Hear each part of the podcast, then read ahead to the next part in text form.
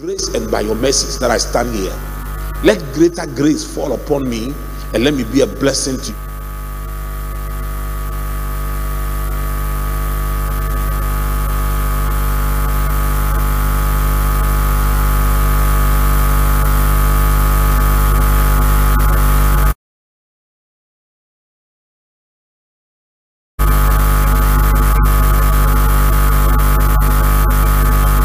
But you say, Lord, give me divine understanding as I receive your word, in Jesus' name. Amen. Now, last week I started a new series. The title of the series is The 7 Most Important Questions of Jesus. Jesus asked a lot of questions. Over 138 questions in the Bible. That is, if you put all the questions together from all the Gospels and you repeat some of them, it's about 138 questions. Now, these are not the only questions, but for the purpose of what I want to do, I call them the 7 most important questions of Jesus. Last week, we attempted to answer the first question we are dealing with in this series, but we couldn't finish the answering. Now the question is Mark 8:36. For what will it profit a man if he gains the whole world and loses his own soul? I established here last week that Jesus mentioned something called soul. And Jesus says that if you gain the whole world and you lose your soul, it is not profitable. So what is this thing called soul that is so valuable, priceless, priceless? Nothing in this world can buy it. If they gave you all the money in America and all the money in Europe and all the money in Africa and all the money in Asia, it can still not buy this soul. But unfortunately, there are a lot of people who are just exchanging their soul with common things like phones and with money. There are a lot of young boys in Sakawa today. There are a lot of guys in secret societies. But some years ago, I used to know people by the Spirit who were coming to church who belonged to secret societies. But I prayed those people out.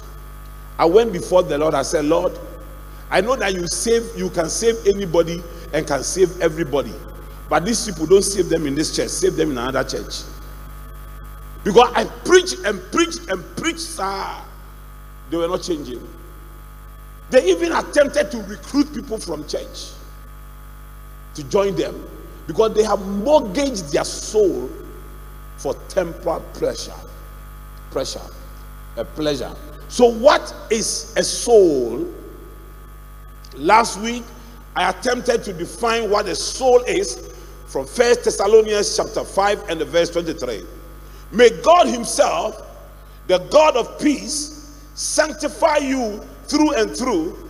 May your whole spirit, soul, and body be kept blameless at the coming of the Lord Jesus Christ. Two new words have been introduced here: spirit and body.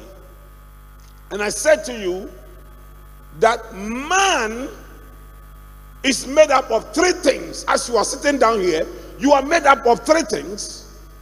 You are made up of a body, a soul, and a spirit. Now, theologians try to confuse us a lot. But I'm not doing theology.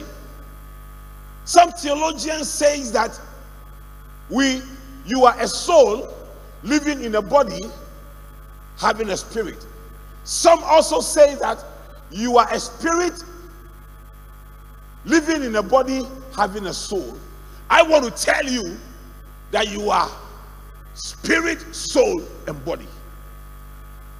I know how they all function. And that's what I'm attempting to teach you. Now, the soul has your mind, your will, and your emotions. The purpose of the body is to enable you to relate with the physical world. So I can see you, I can feel you, I can touch you. Mommy has a body, that's why we are married. If mommy didn't have a body, I wouldn't have noticed her. So God created the body because we live in a physical world. And then God gave us his spirit into the body for us to have life. And then God gave you mind, will, and emotions called the soul. Now, when man fell, committed sin in the Garden of Eden, and he fell, some things started taking over the body. This last week I explained to you, it's called the works of the flesh. Since that time, the body and the works of the flesh are trying to take over the soul, because they need the mind of the soul, the will of the soul, and the emotions of the soul to express themselves, the body.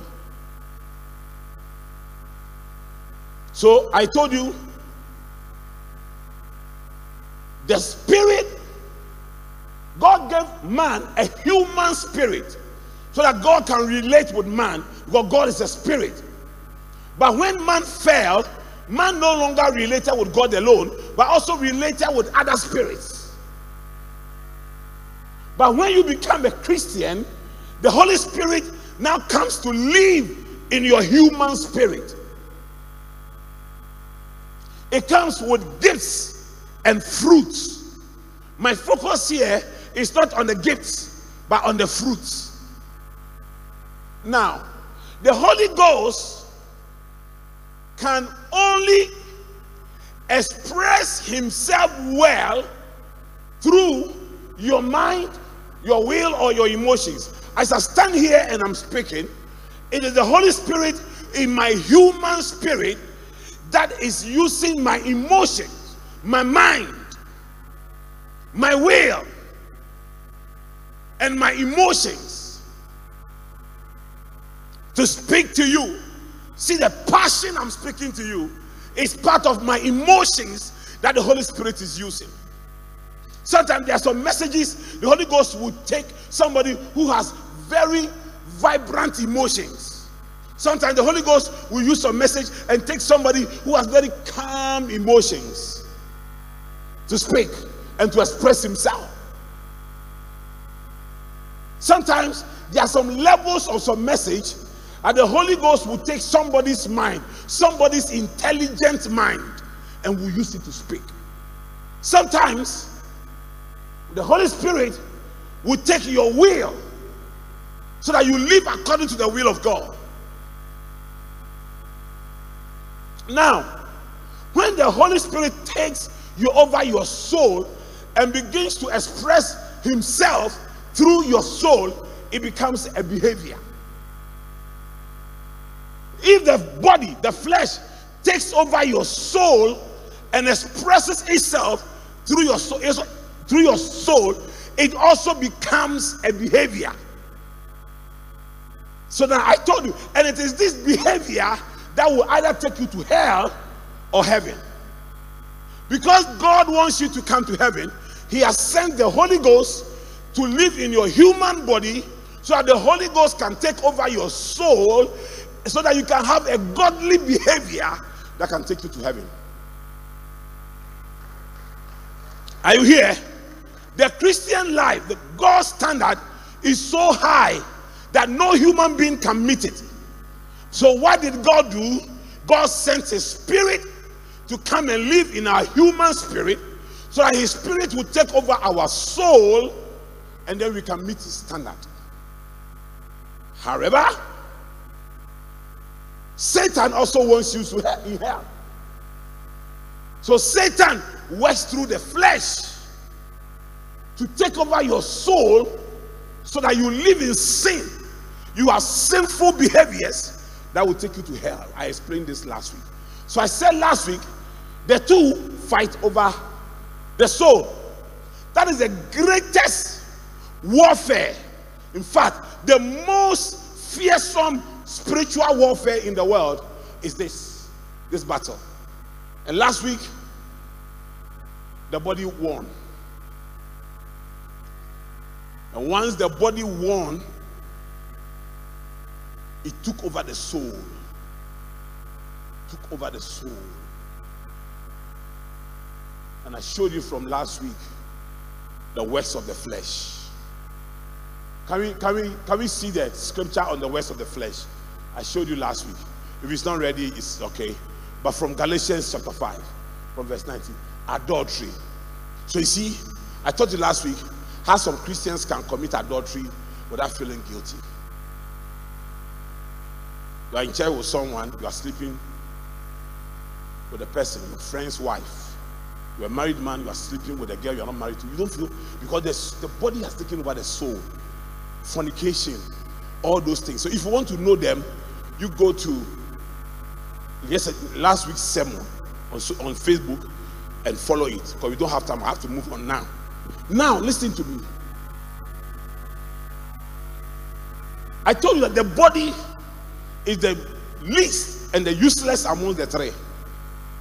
Because the body is from the earth. When you die, it goes down there. But 90% of our time is spent trying to satisfy this body. I'm telling you, some of you couldn't get up at dawn to pray. You satisfied the body. Some of you slept with somebody this week you're not married to. You satisfied the body. Some of you drank alcohol this week. You satisfied the body. Some of you, you see, you spend the one whole day in the salon this week or last week just to satisfy the body. See the way you are dressed. Some of you wear your whole expenditure, 80% of your expenditure goes to satisfy your body. This body, where to stay is for the body, where to sleep is for the body. When you walk to that furniture shop to buy very good beds and very good chairs, is just for the body. Wake up every morning, going to work, for the body. I'm not saying that those things are not good. No, they are the bad ones and they are the normal ones. They are not sinful, but they can be a weight. The two things, what we call sin and what we call weight.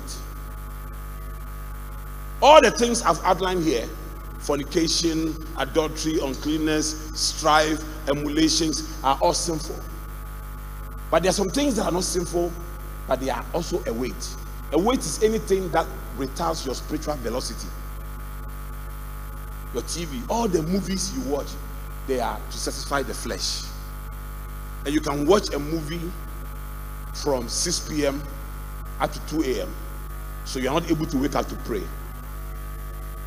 You see, as you continue to satisfy the flesh becomes more powerful than the spirit.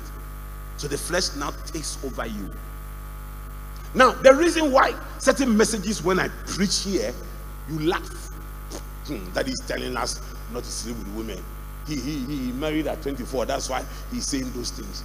Does he know how we are burning? It is not your fault. You don't understand me. The message of the cross is foolishness to the carnal mind. You see, the person who is carnal, the Christian who is not spiritual, okay, the Christian who is not spiritual, the message I preach is foolishness to you.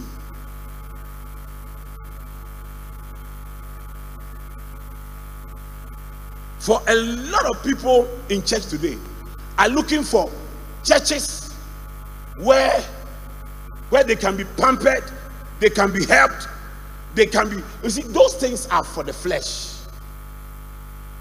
If you are spiritual, and I'll show you very soon, your focus in church is different.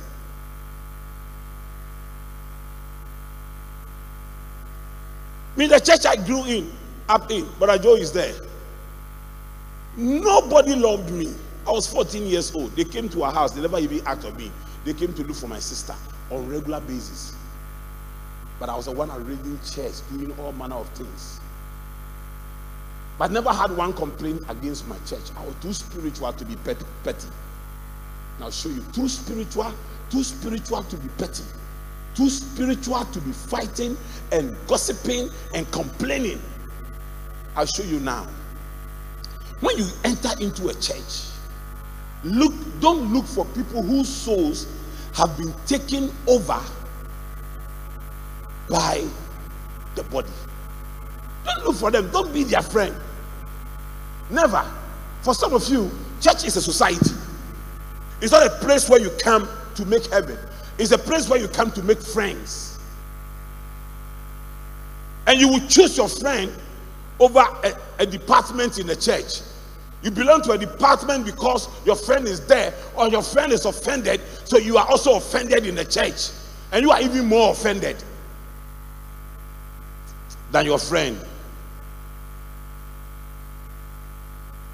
But you see, the Christian life is a walk in the spirit. So if the body takes over the soul, you are gradually walking yourself to hell. This life will end. This body will go to the grave. And it is your soul, which is eternal, that will stand before God. What kind of soul will it be? Will it be a soul that was conquered by the flesh, or a soul that was conquered by the spirit? What soul, if you die today, if you, from here to the house, you get a car accident and you die, what soul will be before the Lord? What kind of soul will be before the Lord? The soul conquered by the flesh, or the soul conquered by the spirit? Please ask all those outside to come in. I want them to hear. When you come to the church and you are in the spirit and on the soul, you don't be talking outside when the bishop is preaching. When the bishop is speaking the word of God, you are not on your phone watching something else. One time somebody saw somebody in church watching pornography. That's how Satan can plant people. You remember years ago, we were counting our offerings and we saw a condom in it. Somebody had a condom in the pocket, and I think in an attempt to bring the offering, he forgot where the offering. I think the condom was in one pocket, the offering was in one pocket. He brought the condom and put it inside. How did you come to church with a condom in your pocket?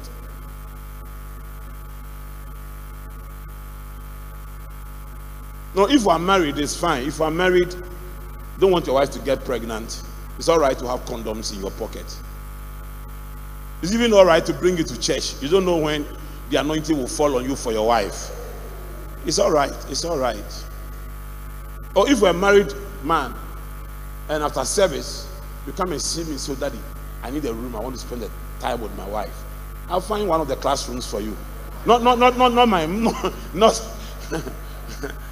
my house. To come and break my beds and do other things. Not my house. Find one of the classrooms and I'll give to you. But I see some of you are so licentious. Some of you are so fornicators. Some of you are full of strife. You are fighting everywhere. In church, you are fighting. You are not on talking terms with people. You are competing with people. You are insulting your bishop in his absence, and you are smiling with him when you see. You have joined the company of the gluttons, and you guard yourself over meat and drinks and alcohol and all those things. It is simply because your soul is taken over by the body, and the body is preparing your soul for hell, and it's leading your soul to hell. But you see, the Christian walk is a walk in the spirit, and I want to show you something. Can I show you something? Galatians 5 verse 16. I say then, walk in the spirit, and you will not fulfill the lust of the flesh. Walk in the spirit, and you will not fulfill the lust of the flesh. Now, why must you walk in the spirit? And how do you walk in the spirit? so that you don't fulfill the lust of the flesh. Can I show you something? Now in John chapter 4 verse 23, Jesus said something. He said, yet a time is coming and has come now where the true worshippers, will worship the Father in the spirit and in truth. For they are the kind of worshippers the Father seeks, where you will worship him in spirit and in truth. Because God is a spirit. You can't worship him in the flesh. You must worship him in the spirit. And that's why you must allow the spirit to take over your soul. The Holy Spirit in your human spirit must take over the soul, must take over your soul, must take over the soul. But for the Holy Spirit to take over the soul, you must walk in the spirit. How do you grow your spirit to be able to walk in the spirit so that the Holy Ghost takes over you? That is my assignment this morning. And if you love your soul and you want to make heaven, put everything down. Even at this stage, put your iPad down, put your Bibles down, put your pens down, put everything down. And hear me, when if you want to make notes, when we finish, go and play the video on Facebook and make notes. The only thing you should put back on is your face mask. All the choristers who came to sing, put on your face mask before I come looking for you. Can I preach it now? Now I want to show you how to walk in the spirit. There's a diagram right now. You may not see very well from where you are. Soul overcome by body. Can you move a little? Let me show them something. I want to show you something. You see, the Christian life is a journey in the spirit. It's a walk in the spirit. It's not a walk in the physical. It's not a walk in the physical realm. We do nothing in the physical realm as far as our Christian life is concerned. Everything we do is spiritual. Your praise and worship must be spiritual. Your tithe, when you are bringing tithe before the Lord, it must be spiritual. When you are serving God, it must be spiritual. Whatever you do, it must be spiritual. There's too much carnality in the things we do. Too much carnality in the things that we do. And it is time as a church for us to focus on being spiritual and growing in the spirit.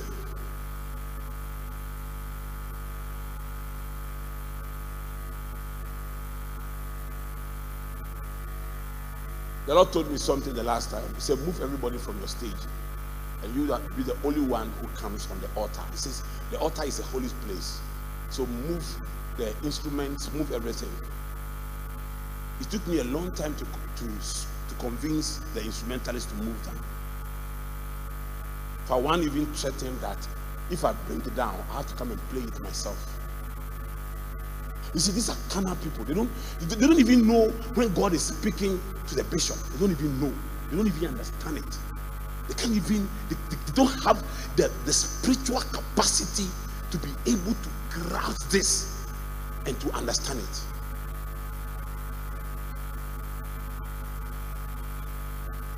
They don't understand it. You know the reason why I don't talk about any pastor, I don't sit in judgment of any pastor, is because I understand the things of the spirit and how dangerous it is.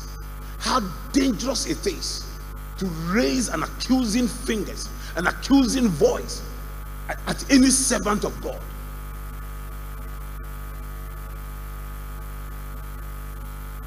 When my pastor pastored me, he enjoyed pastoring me more. I was too spiritual to give him any trouble in the church.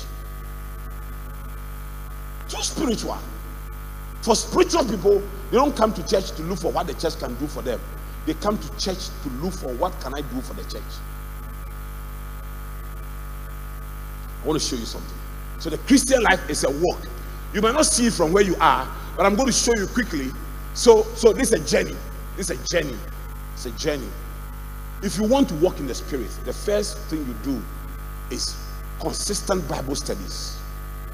Let me tell you why our churches have grown big, but we have not grown up. It's because all teaching services in churches, a church of 1,000 people, you go and meet 50 people in teaching service. No, they will say that, oh, it's because we are busy, we go to work and we don't have time, that's why we don't come. But please, do you watch the teachings on Facebook when you get back home, when you are free? You don't.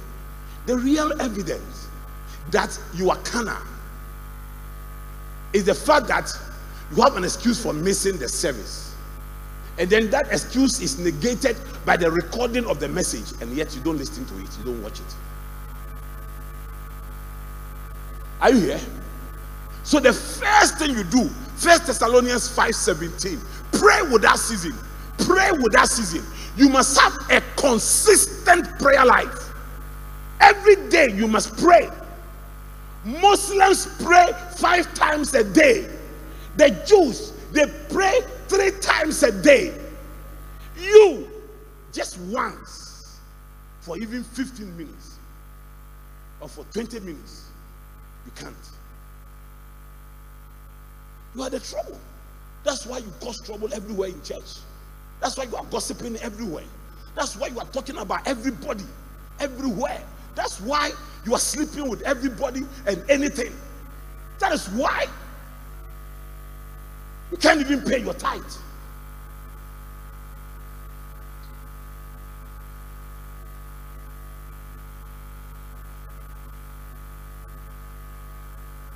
The growth of any religion is dependent on prayer. That's why even the Buddhists, they pray, the Ekankars, they chant, and they do this every day. They do this every day. My pastor enjoyed pastoring me because before I go to church, I've already done 2 hours of prayer for him and for myself, and I've asked the Lord, Father, speak to me, give me a word through your servant. And I never misrepresented my pastor's preaching, that he was preaching against me. The daddy is now he's rich, so he's preaching against 419. Look at your mindset. Something is taking you to hell, and you know it. A job you cannot send your children to do. A job you cannot openly declare that this is what I do. Something you are not proud of, and you feel offended. And some people have developed so much hatred for me that I preach the truth, and I continue to preach. One of my sons was in a meeting. He's even far away from me. He's not somebody who's very close to me. Went to this meeting and they were talking against me. When he left the meeting, he went to his wife, told the wife that I went to this meeting, they were talking against Daddy. And what surprised me is that there were people that were very close with Daddy in the meeting. They never ever defended Daddy. In fact, he said that it's only one of them who just said, we didn't come here to discuss the man of God. Let's go on. You see, if you don't pray every day, the body will take over you. And you will be a cancer in the body. You will be a cancer. You are the sick part of the body. You are the sick part of the body. And you are affecting the whole body. You are affecting the entire body. Because if you are the hand and you are not praying and you are carnal and you have become cancerous, it affects the entire body. Number 2, consistent Bible studies. 1 Peter 2:2, as newborn babies, desire the sincere milk of the word, that ye may grow thereby. To grow spiritually, to grow your spirit, you have to study the word of God every day. I grew up in Adabraka, opposite a mosque. It was mandatory. Do you know that if you can't recite the entire Quran, they won't bless your marriage in the mosque? You bless it somewhere. So every friend of mine who was a Muslim went to Makalanta to learn how to recite the Quran. You have to recite the entire Quran before you can be blessed in the distance. I was in a church where the pastor said that if you don't have 7 souls, you won't bless your wedding. That if you are going to have a wedding, come and sow 7 souls before they bless your wedding. Come and see fight. People rebelled against the pastor. What kind of condition is that? What 7 souls? So who should win souls to attend your wedding? 7 souls. Come and see. There was a church where somebody was going to get married, and then they brought the church book and they said, you don't pay tithe, so you have to pay for the hall, you have to pay the instrumentalists, you have to pay for the generator we'll put on, you have to pay. They give a list of things. You have to pay for the pastor who is coming, you have to pay for this. It became a discussion on radio. They even called me. I was called at the General Secretary of Charismatic Churches. Why my opinion was on that matter. Out of Ghana people, why should you be in a church and not pay tithe? It's the highest form of carnality. The highest form of carnality is to have the courage to spend God's money. Number 3, to grow in the spirit. And I'm sharing my personal experience, how I grew in the spirit. To grow in the spirit, to grow in the spirit, so that you can make heaven. Psalm 100 verse 2 says, serve the Lord with gladness. I served the Lord with so much gladness, and in serving the Lord, I kept growing. Every Sunday, I remember we used to have a church in the place in Circle called Lido. How many of you knew Lido? Lido. It used to be a dance area, a dance club area. A church used to meet there, and I had to hire benches from Adabraka and bring it to Lido because we had outgrown the number of chairs there, or Lido. At that time, there was this man called Salifu Amankwa, who was a retired soldier who was supposed to bring discipline to Circle. And when you become disciplined, he will beat you and make you lie in the sun the whole day. So I couldn't take the track with the benches through Circle. I took it through the overhead bridge and carry them one by one, one by one. One by one, heavy red wood bench, and I was in my teens. And the track owner didn't want to have a track pusher that he would pay, so it's me and him. The way we got there, he would tell me that he has to guard the track against the soldiers, so I should be carrying the thing down. But serving the Lord with gladness helped me to grow in the spirit. Because every day I was conscious. And from there, I'll go for evangelism, I'll go for soul winning, I'll do all these things. You know, if you are spiritual, if you are very spiritual, you will not be ashamed to be on the street sharing handbills. You will not. Some of you feel too big to come and let your friends see you on Facebook that you are sharing handbills. Do you know why? Do you know why? Some of you are not even feeling big. You are feeling ashamed. You know why? Because you don't even want them to know that you are a Christian. Because the things you do with them, even Satan will be surprised that you are going for evangelism.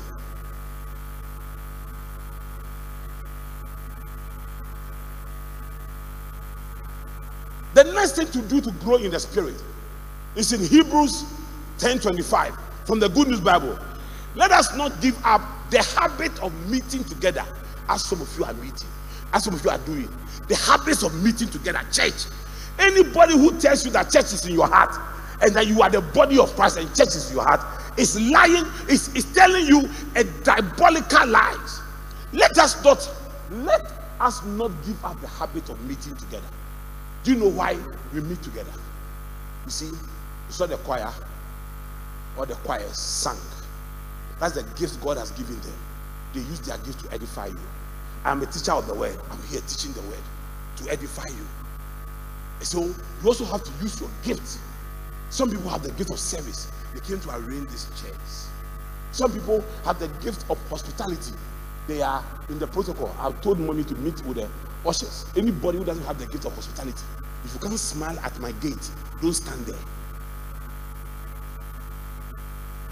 Don't stand there. If you can't give people smiles, if you are there, you don't talk to somebody, the person is coming. Hey, what are you doing there? So you see, meeting together allows us to encourage each other and to build up each other and to grow together. There is no religion that teaches that you should grow alone and be alone and worship their God alone. Even those worshiping false gods are bold enough to meet together. So your church attendance must be regular and consistent in all the services. You don't choose and pick. That's what I did to grow. Every service. In fact, at that time there were fellowships. I remember our church was then busy on Saturday. On Sunday morning, I'll go to Faith Foundation. After Saturday morning, in the evening, I'll go to Ampia Kofi's prayer meeting around Accra Central. Before then, I went to all night on Friday evening. Saturday, two services.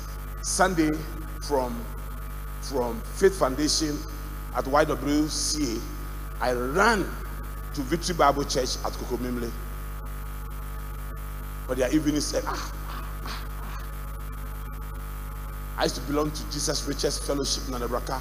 Thursday we were meeting, and the Reverend Kranchankra had a fellowship called LOSEP, Lovers of Christ. Also Christian Methodist area. I'll go and look for them. I'll meet with them. Then we are all grown into denominations. I'll meet with them. And then I'll hear some people praying somewhere. I'll go and join them to pray. And then every morning devotion. It was the assembling of the brethren, the meeting of the brethren that helped me learn how to preach, helped me learn how to serve God, helped me learn how to relate with each other. It was the assembling of the brethren. Like this, like the way we are seated, like the way I'm preaching to you. Can you preach this message to yourself? Can you prepare a message like this to yourself? Are you a church unto yourself? You are a church unto yourself? That the church is in the heart, that you are the body of the Holy Spirit, and the Holy Spirit lives in the inside of you, and that same body, look at the way you use it. So please, throw that carnal argument somewhere and be an active participant of your church service.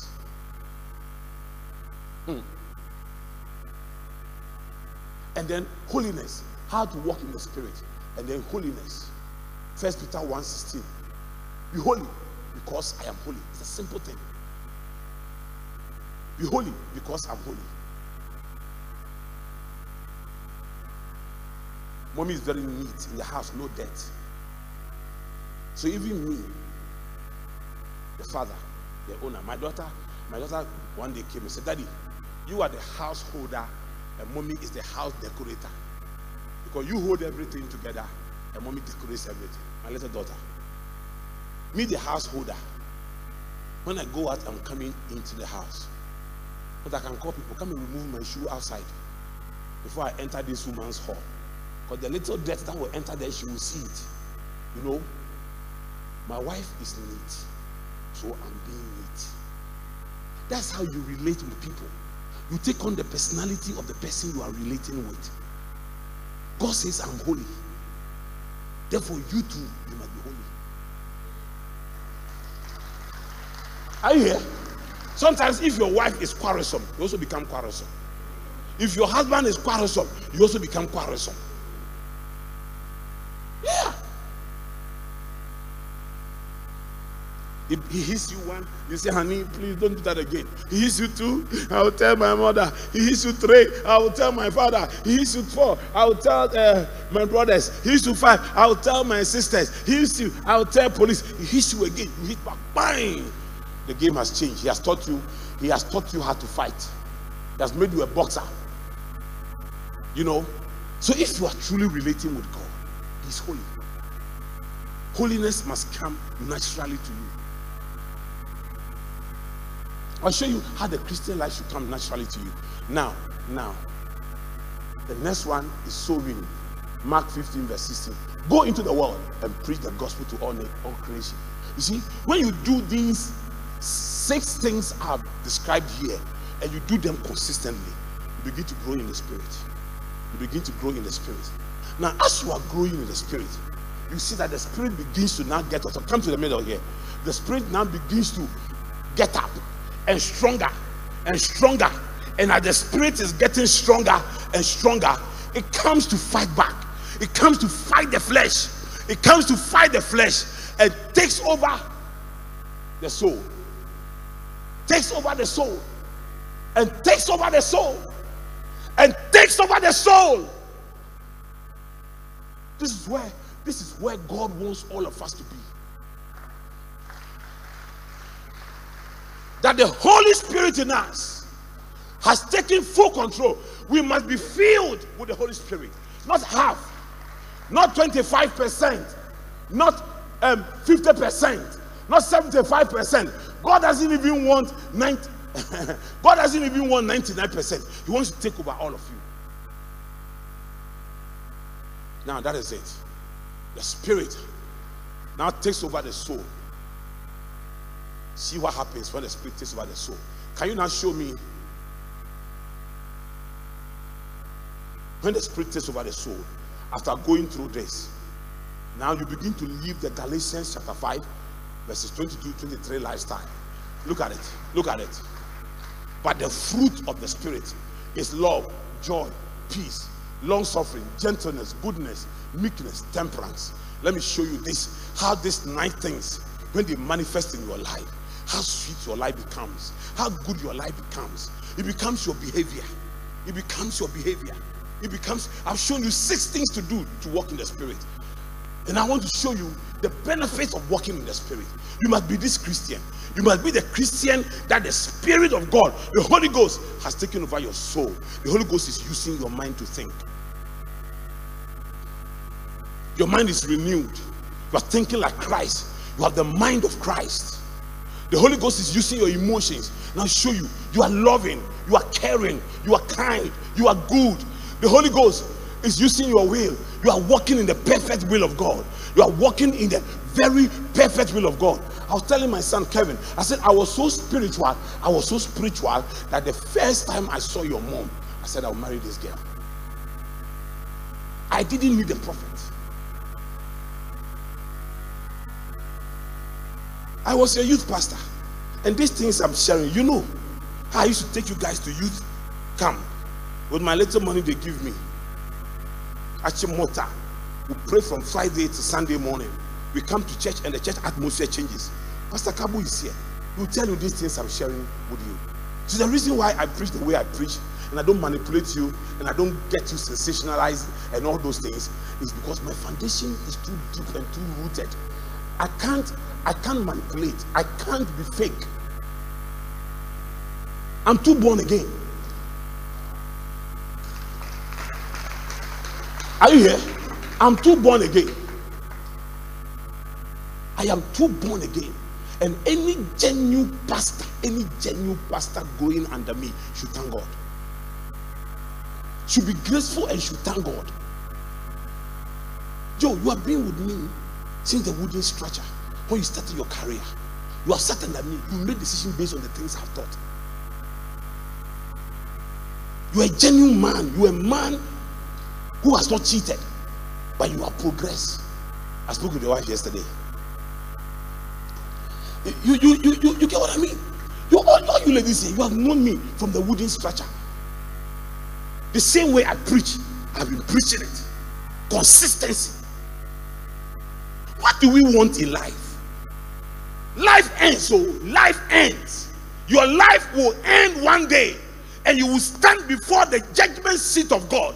And you will give account of your life. Why have you carried the world unto yourself? Why do you want to make the church like a club?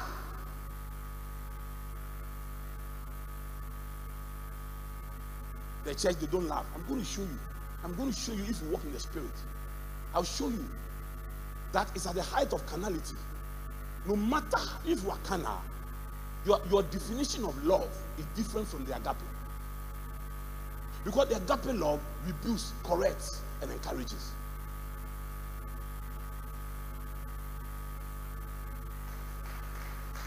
The agape love teaches you how to fish.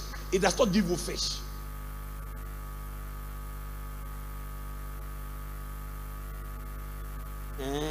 Nobody visited me when I was sick. Please, that's the language of a carnal person.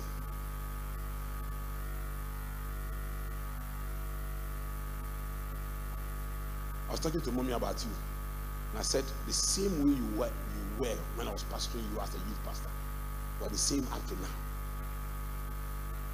Your humility, your spirituality, your respect for authority, your respect for systems and organizations. You are a top praise and worship leader. I know you. But since you came to this church, if I don't ask you to lead praise, you can't even sit down. You don't get offended. I just sit down. I preached at the World Trade Center. If you never were given a pulpit, you don't complain. Those of you who were with Pastor Kabo at World Trade Center, do you ever see him complain? Make any complaint? Make anything? No.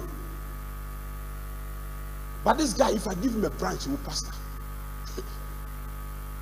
He would, excellent teacher, powerful teacher.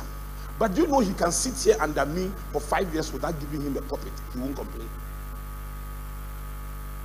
He's too much of a Christian. Now, any pastor you see is accusing his senior pastor, is holding small meetings with people, misrepresenting his senior pastor and saying those things. Question that pastor's calling. My spiritual father who raised me, I still have a relation with him. 24th October, he's taking me to the Volta region. I'm engaged on that day. I can't even tell him I can't go. He just called me. This time he called me. He said, Numwe. He called me old man. I said, oh, Baba, why am I the old man? He said, but you are the one who has grown beard, who has grown grey. I said, they are going to do missions in the Volta region, 24th. So get ready and let's go. I'm not going to go empty-handed. I'm going to go with my mission support.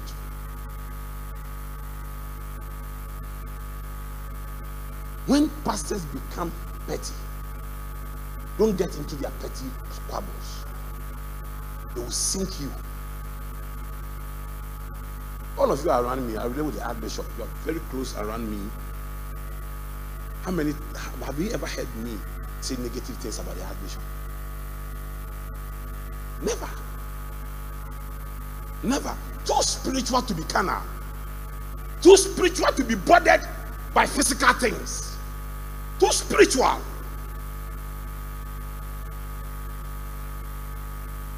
My wife and I pastored this church 20-something years now. Not a single penny from this church has come to us. We don't even think about it. We don't even think about it. Those of you who count the money, just see the committee. You see how much we earn, how much we get. You can't finance this church for 1 week. You can't finance this church for 1 week. I'm too spiritual to be, and the church doesn't take care of me and my family, and we are suffering. I have been like this when I was a junior pastor, pastoring under my senior pastor. Sometimes money doesn't come, you don't get your money, you go and look for your pay, it is not there, never complained. Why won't God bless me financially? Too spiritual. So quickly, let me go through the 9 qualities of a spiritual Christian. Number 1 is love, and please listen to me carefully. Matthew 22:37. Jesus replied, love the Lord thy God with all your heart and with all your soul and with all your mind.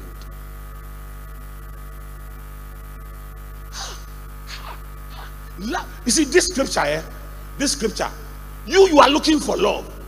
You love the Lord thy God with all your heart, with all your soul, and with all your mind. This is where, when Jesus was asked, that was the greatest commandment. This is how he started. Love the Lord thy God with all thy heart. You have to obey the greatest commandment. Love God. And if you love him, you don't need anybody to love you, because he will love you back. He will love you back. And his love is enough for you.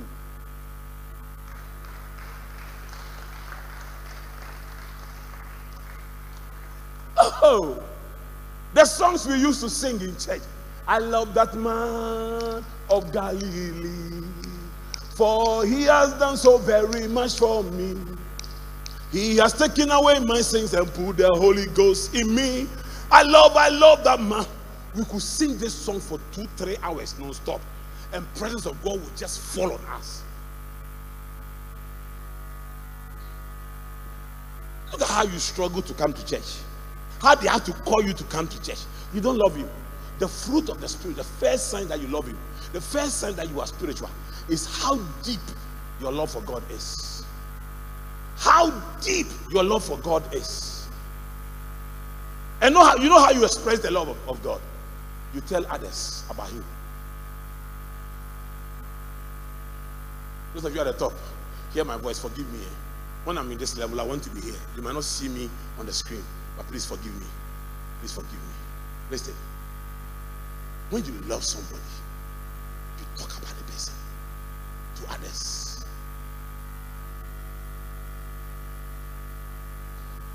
Ah. Charlie, uchi, dressing. One guy drunk of war. Charlie, me nyagel bi pa, Santini girl bi. Charlie, you go and tell this person, go and tell. When I called mommy, oh. That time there were no even phone calls. I walked distances to go and tell, I've gotten a girl. I've gotten some girl. I've gotten some girl.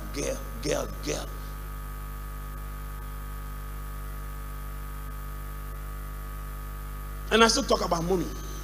Every church I go, the first thing I do is that my wife is the first woman God created after Eve. All my pastor friends know. In fact, in one church I was preaching, I said they should put my wife's picture on the screen till I finished preaching. They shouldn't change it. Because if you love somebody, you talk about the person. You talk about the person. If you love God, you talk about him. You talk about him. That's why every day, whether I'm buying fuel or not, the fuel attendant comes to me. I preach my 1-minute salvation message. Do you know life has an end? It's appointed unto man wants to die. If right now this fuel you are breathing, it catches fire, you will die, I will die. Where will you be? Your soul will be before God. Are you ready to give account of your life? That they are stand. Let me show you how to do it. Need a lawyer. I want to give you a lawyer. Hire that lawyer for free by praying, asking him to forgive your sins and being your Lord and Savior. Come, it takes. I lead him to Christ. I sit in the cab abroad where they say you can't preach the gospel. You can't pray. I feel guilty to see an unbeliever and walk past him, somebody who doesn't know Jesus and walk past him. Kevin was telling me something yesterday, and throughout the whole night it has tortured me. That he met some two white young guys in London and wanted to share Jesus with them. So he asked them, do you know Jesus? Do you know Jesus? And they were like, what? Know Jesus? Who doesn't know Jesus? Is it not an exclamation mark? Exclamation sign? Is it not like something happens to you and you shout Jesus? For them, that is the understanding. The understanding is that he's not a human being. He's an exclamation sign. You shout Jesus. Like the way you shout, wow! Or hey! You say Jesus is one of them. You are here praying for your auntie who is a witch to die. When you can share Christ with that auntie. If that witch accepts Christ, will she be believed to be a witch? You think God wants to push people to hell? You think God wants to put you are so carnal, you don't have love in you. Your prayer is so much hateful. Your prayer is so much hateful. When you are dealing, that bishop told me something. Say, Titi, when I'm dealing with a man, I'm a lamb. When I'm dealing with Satan, I'm a lion. And it's true. The things the archbishop can let go, the things people will do to him, and he can let go. The pain people will cause him, and sometimes he will rather even call you to try to patch up with you. See, because when it comes to people, I'm a lamb. But when it comes to Satan, I'm a lion. But for you, with Satan you a lion, with people you a lion.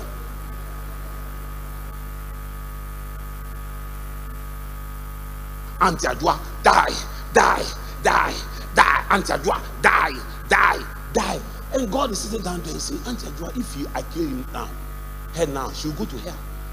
I love her so much, I don't want her to go to hell. So I can't answer this prayer. But if you pray for her salvation, I will answer it. Then after her salvation, the death of the righteous pleases the Lord. The reason why some evil people can live very long is because God waits for them to get born again. Gives them a long rope for them to get born again. You see a righteous man dying very early. You see, when your husband died, do you know what I told mommy? I said, the Lord called your husband home because at that time, he had grown very close to God. So close to God that his life was prepared for heaven. And he was ready for heaven. And there was nothing in him that would stop him from coming to heaven. God said, come home.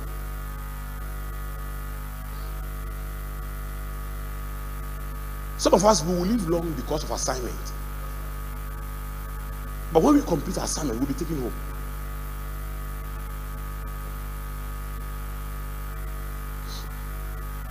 Yeah, but there are some of you, God is waiting. Waiting small, so he's looking at you. The day you become fully qualified for heaven, you say, come home. Because if I leave you, you go to hell. You go back to eat that vomit.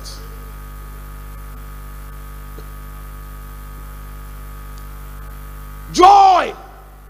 Joy, Psalm 16 verse 11. Your presence fills me with joy and brings me pleasure forever.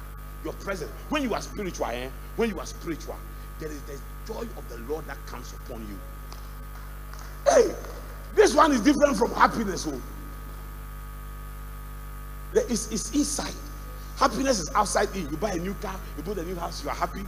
Some of you are finished building a new house, you moved in, you are happy. That happiness is gone. Now it's even boring.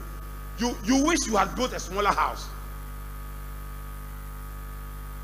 Some of you, when you close from work and you are going home, you are finished home. Hey, I'm going to stay there, this lonely place. I want to.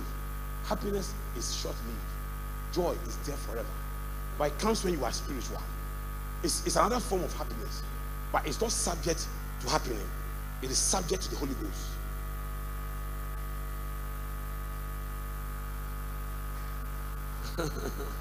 Your presence fills me with joy. Some of you here, and this church we are in is boring. It's boring for you. I'm preaching too long. It's boring for you. But if you are spiritual, this thing I'm preaching will bring you joy. You are just shaking in your bones. You are saying, Lord, I thank you for this message. Ha! It is burning in my bones. It is burning in my bones.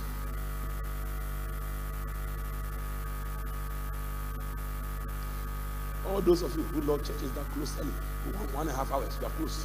1 hour, you are close. Then you are going. Then you won't go to church again. No. 1 hour, you are close. 1 hour, you are close. 1 hour, you are close. Look at your Christian life, whether you are growing. Peace! Philippians 4:7. And the peace of God, which transcends all understanding, will guard your hearts and your minds in Christ Jesus. Listen to this one. He says the peace of God transcends all understanding. In other words, you can't understand it. Because it's not a peace that guards your mind, but also your heart. Now, that's called the peace of God. When you are at peace with God, you can be at peace with yourself and with anybody, everybody. No matter the person.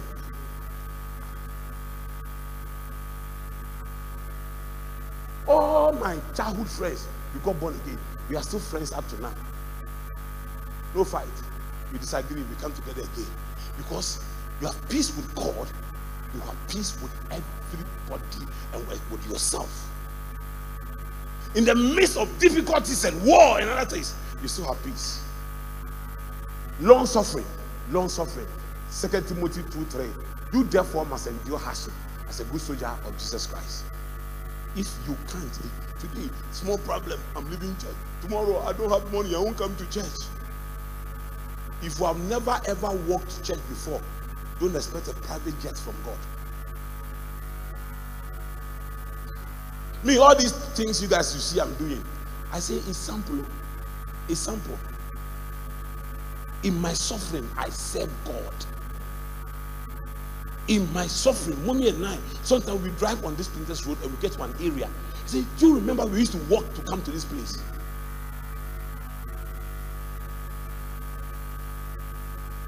Do you remember we used to walk to come to this place? At Teshi, when I was pastoring there, mommy was pregnant with Kevin. We can get up the whole day, no food. My spiritual father's policy is that never ask for money from a church member, and never borrow from a church member, and never have a business with a church member. So we could be hungry, but we'll still get up. A pregnant woman who has not eaten is following me for evangelism, for visitation. Endure hardship as a good soldier of Christ. When you arrest a good soldier, a marine, you can torture that marine to death. He will never disclose a secret. They know how to endure hardship. Some of you girls looking at my face. One day without food, you have to go and look for a man to sleep with you to get money. Are you not a prostitute? Some of you men looking at me here. Oh, I'll stop 419. 1 month without money coming in, you go back. You can't even endure hardship. You can't even endure hardship. It's not every problem God intends to solve. There are some problems God would allow you to go through it.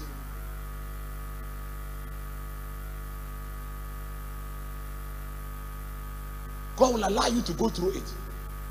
He will not suspend the wilderness because you are passing. You won't do an aircraft in a Christian life. There is no aircraft. There are no cars. Everybody is walking.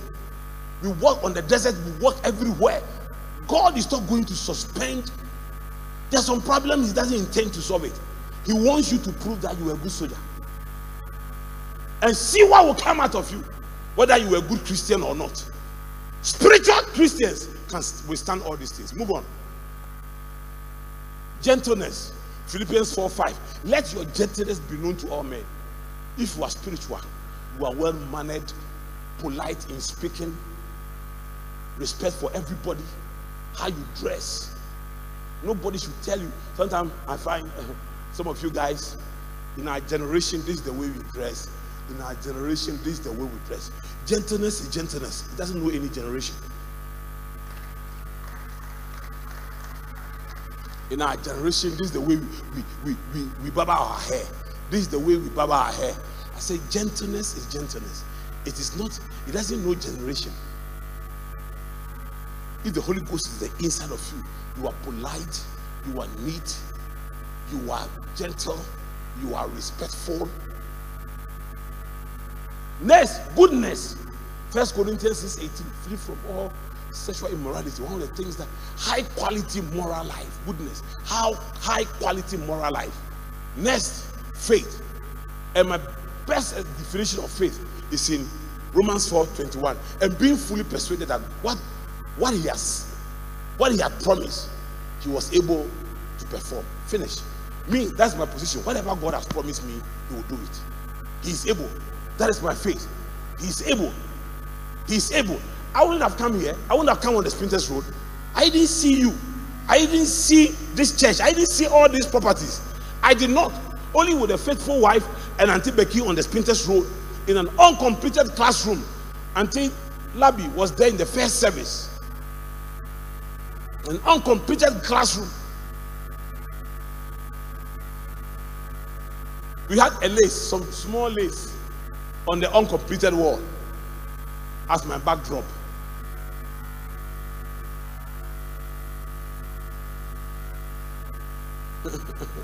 But I was fully persuaded.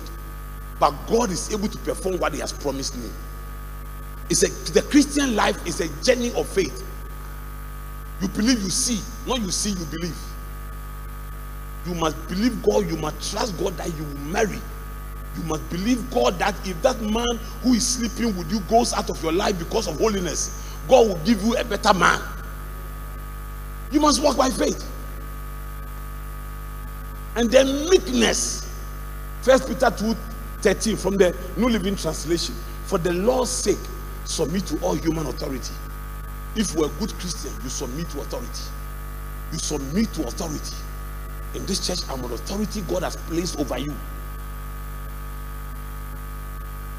I don't say something that you go to your department, you change it there.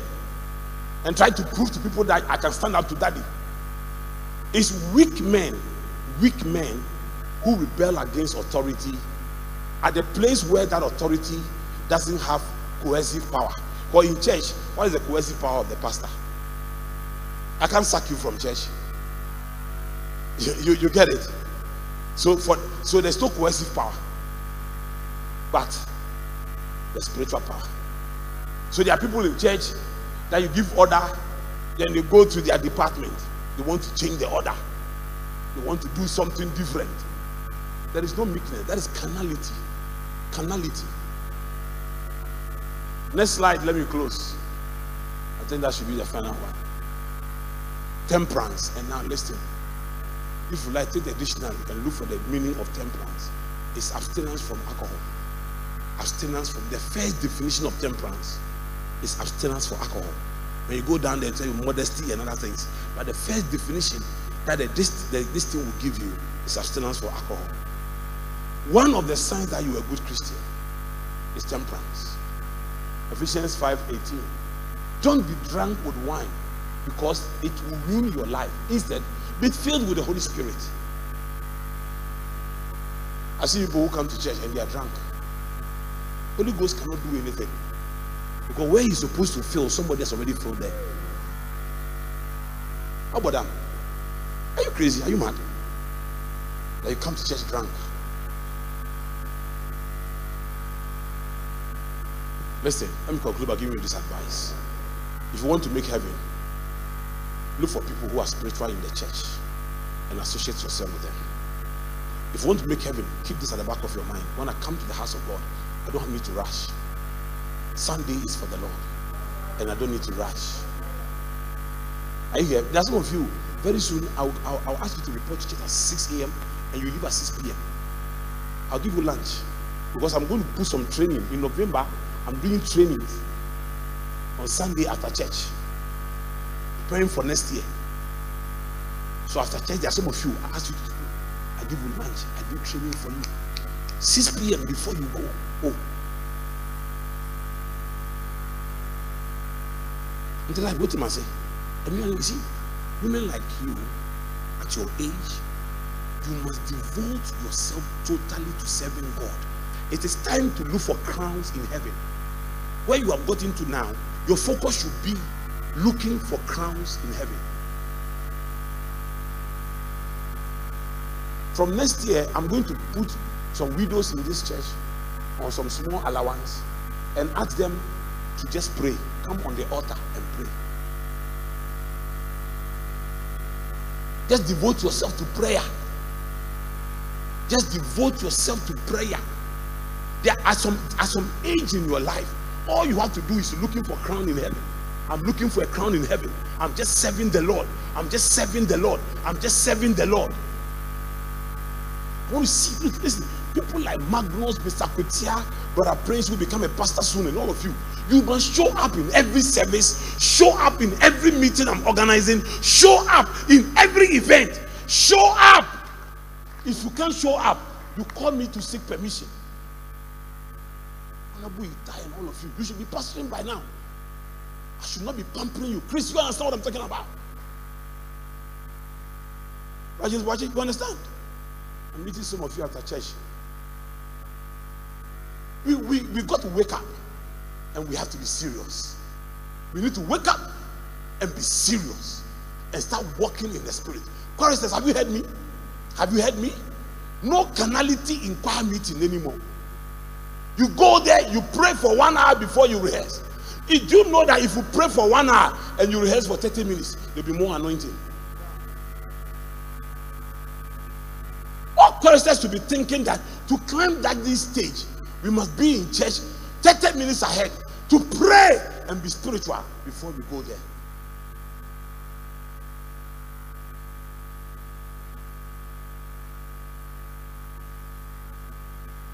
If you are spiritual, you are giving your life. So tithes should not be a problem for you to pay. You should be ashamed of yourself not to be a tither. In the church, you want to have a wedding. You want to have a wedding.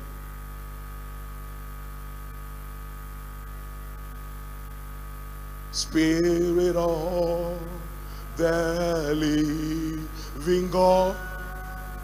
Fall afresh. Rise on your feet. On me. Lift up your two hands. Spirit. We are closing the service.